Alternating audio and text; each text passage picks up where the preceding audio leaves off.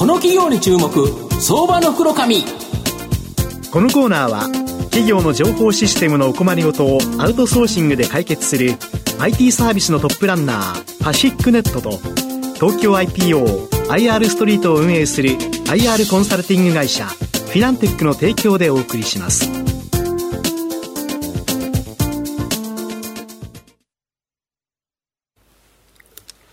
ここからは、相場の福の神こと、藤本信之さんとともにお送りいたします。藤本さん、こんにちは。毎度、相場の福の神こと、藤本でございます。やはり個人投資家の方が銘柄を探す場合ですね、予想 PR が何倍とか、予想配当利回りが何倍、まあ何パーセントだかですね、やっぱりそのデータを見てですね、投資するっていうのはあるんですけど、残念ながら今日ご紹介させていただく会社ですね、そのデータがちょっとウェブ証、あのネット証券のホームページは見づらい会社、ちょっとご紹介したいなと。逆に言えば、だからこそ、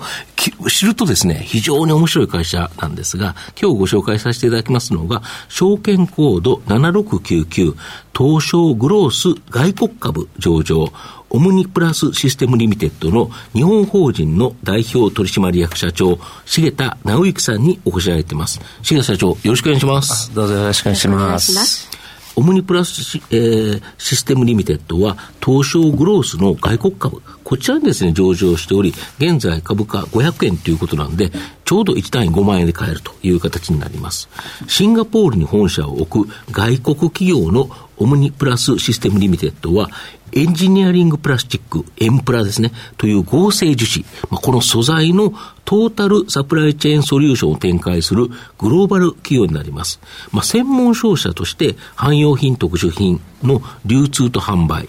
メーカーとしてお客様のニーズに合ったですね、オリジナルのエンプラの開発及び配合と着色、これをですね、行っている商社とメーカーの2つの顔を持つ、まあ、二刀流企業という形になります。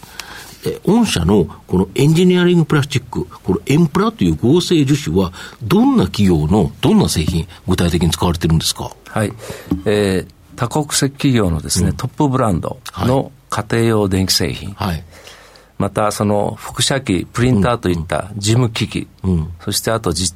えー、自動車、うん、えー、通信関連機器、うん医療機器などの製品に使われてます。うんうん、なるほど。はい。まあ、よく有名な、あの、あれですよね、掃除機の、あの、世界的な会社、あっこも使ってたりするっていうことですよね。はい、そうですね。掃除機で有名な欧州系家電メーカーですね。皆さんよくご存知の。はい、なるほど。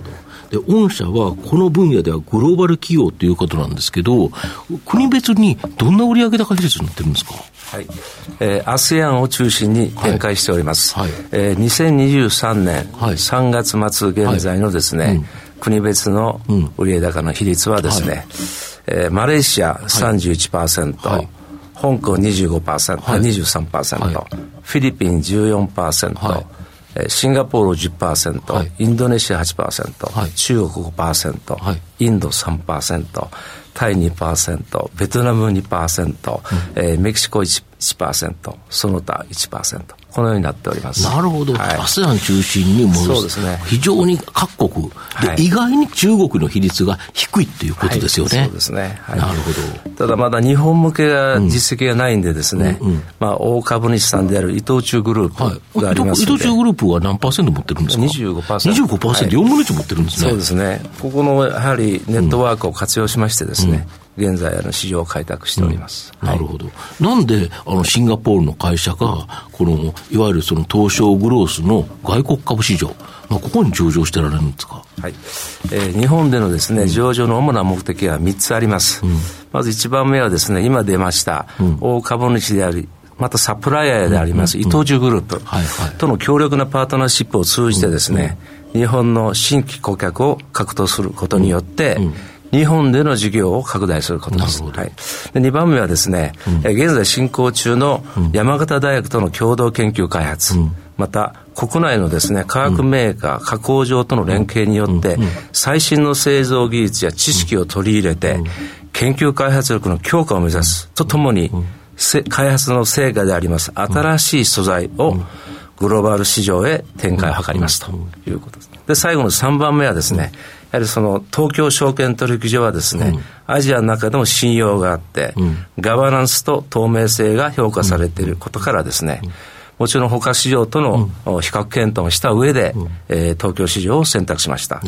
まあ、東証への上場によって日本国内での認知度や、うんうん信頼性の向上を期待しております。なるほど。はい、で数が少ないその東証上場の外国企業のため、ネット証券のウェブ見ても、会社指揮法データがないということなんで、まあ、今期の会社予想の EPS とか予想配当、これ、日本円で教えていただけないでしょうか？はい。えー、EPS 予想ですね、うんうん、えー、これ約70円か75円程度を予想しております。なるほど。はい75円だと、今500円だから、まあ、PR はかなり低いと。はい、で、予想配当は何円になるんですか、はい、えー、今期の中間配当は2月15日に支払い予定しております。はいこの、えー、1株当たり21円です。21円。はい。ということは、500円で4%ちょっとということですか？はい、ですね、これ中間配当だから、期末配当もあるっていうことですか、はい、あります。えー、今期の期末配当はですね、まだ開示しておりませんが、うん、過去の実績はですね、前々期で、えー、3月末期末配当1株当たり12円、うん、なるほど。あるいは前期の3月の期末配当は1株当たり13円を出しましたんで、うん、今後もですね、うん、えー、経営基盤と、えー、財務体質を強化しつつ、安定した、えー、配当を継続してまいります。なるほど。はい、前期並み出たら、あの、通合でいうと予想配当利回り7%ぐらいになっちゃうということですね。はい、その通りです。で、中国の経済不振やはり輸出中心続いててですね、日本企業とか中国から別のところに移す動き、結構あると思うんですけど、これって御社にとってプラスなんでしょうか、はい、非常にプラスです。えー、多国籍企業のトップブラウンドはですね、うん、チャイナリスクを避けるため、うん、中国の生産拠点を ASEAN へシフトする動きが強化していますので、うん、まあ、弊社が持つサプライチェーン全体のネットワークとノウハウを最大限に活用しています。はい。なるほど。御社の今後の成長を引っ張るもの、改めて教えていただきたいんですが。はい。えー、今の申し上げました中国の生産拠点の ASEAN 移転に加えまして、うん、今後中長期的な成長分野としましては、えー、5G、自動車 EV、うん、そして3つ目は建材建築関連、うん、この3つを挙げております。また、その SDG の観点からですね、顧客からの環境に配慮したサステイナブルな持続可能な素材のニーズが増えていることから、えー、我々もですね、リサイクル技術を活用した素材や、バイオポリエステルなどのですね、持続可能性素材の開発と供給に、えー、力を入れてまいります。はい。ありがとうございます。まあ、最後まとめさせていただきますと、オムニプラスシステムリミテッドは、全3月期までの5年間で、売上収益は1.6倍に拡大、年平均31%成長、当期利益は、えー、1.8倍、年平均、えー、35%成長を遂げている成長企業になります。まあ、それなのに予想 PR は1桁台、予想配当利回りもですね、まあ、通期で考えると7%超と、かなり割安なバリュー株になっているというふうに思います。東証グロース外国株に上場しており、データが少ないため割安に放置されている。成長株なのにバリュー株として買える水準だと思いますので、じっくりと中長期投資で応援したい相場の福の神のこの企業に注目銘柄になります。今日は証券コード7699東証グロース外国株上場オムニプラスシステムリミテッドの日本法人の代表取締役社長、重田直之さんにお越しいただきました。重田さんどうもありがとうございました。ありがとうございました。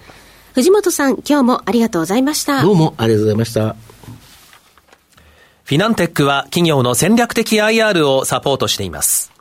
IPO 企業情報の東京 IPO サイト運営、並びに上場企業の IR 情報を提供する国内最大級の IR ポータルサイト IR ストリートを運営しております。IR ストリートには企業価値向上に向け積極的な IR 活動を推進する多くの上場企業が掲載されております。トップの戦略説明動画からタイムリーな月次情報まで、豊富なコンテンツを国内外の投資家にタイムリーに提供しております。irstreet.com をご覧いただき、投資機会にお役立てください。この企業に注目、相場の袋紙。このコーナーは、企業の情報システムのお困りごとをアウトソーシングで解決する IT サービスのトップランナーパシックネットと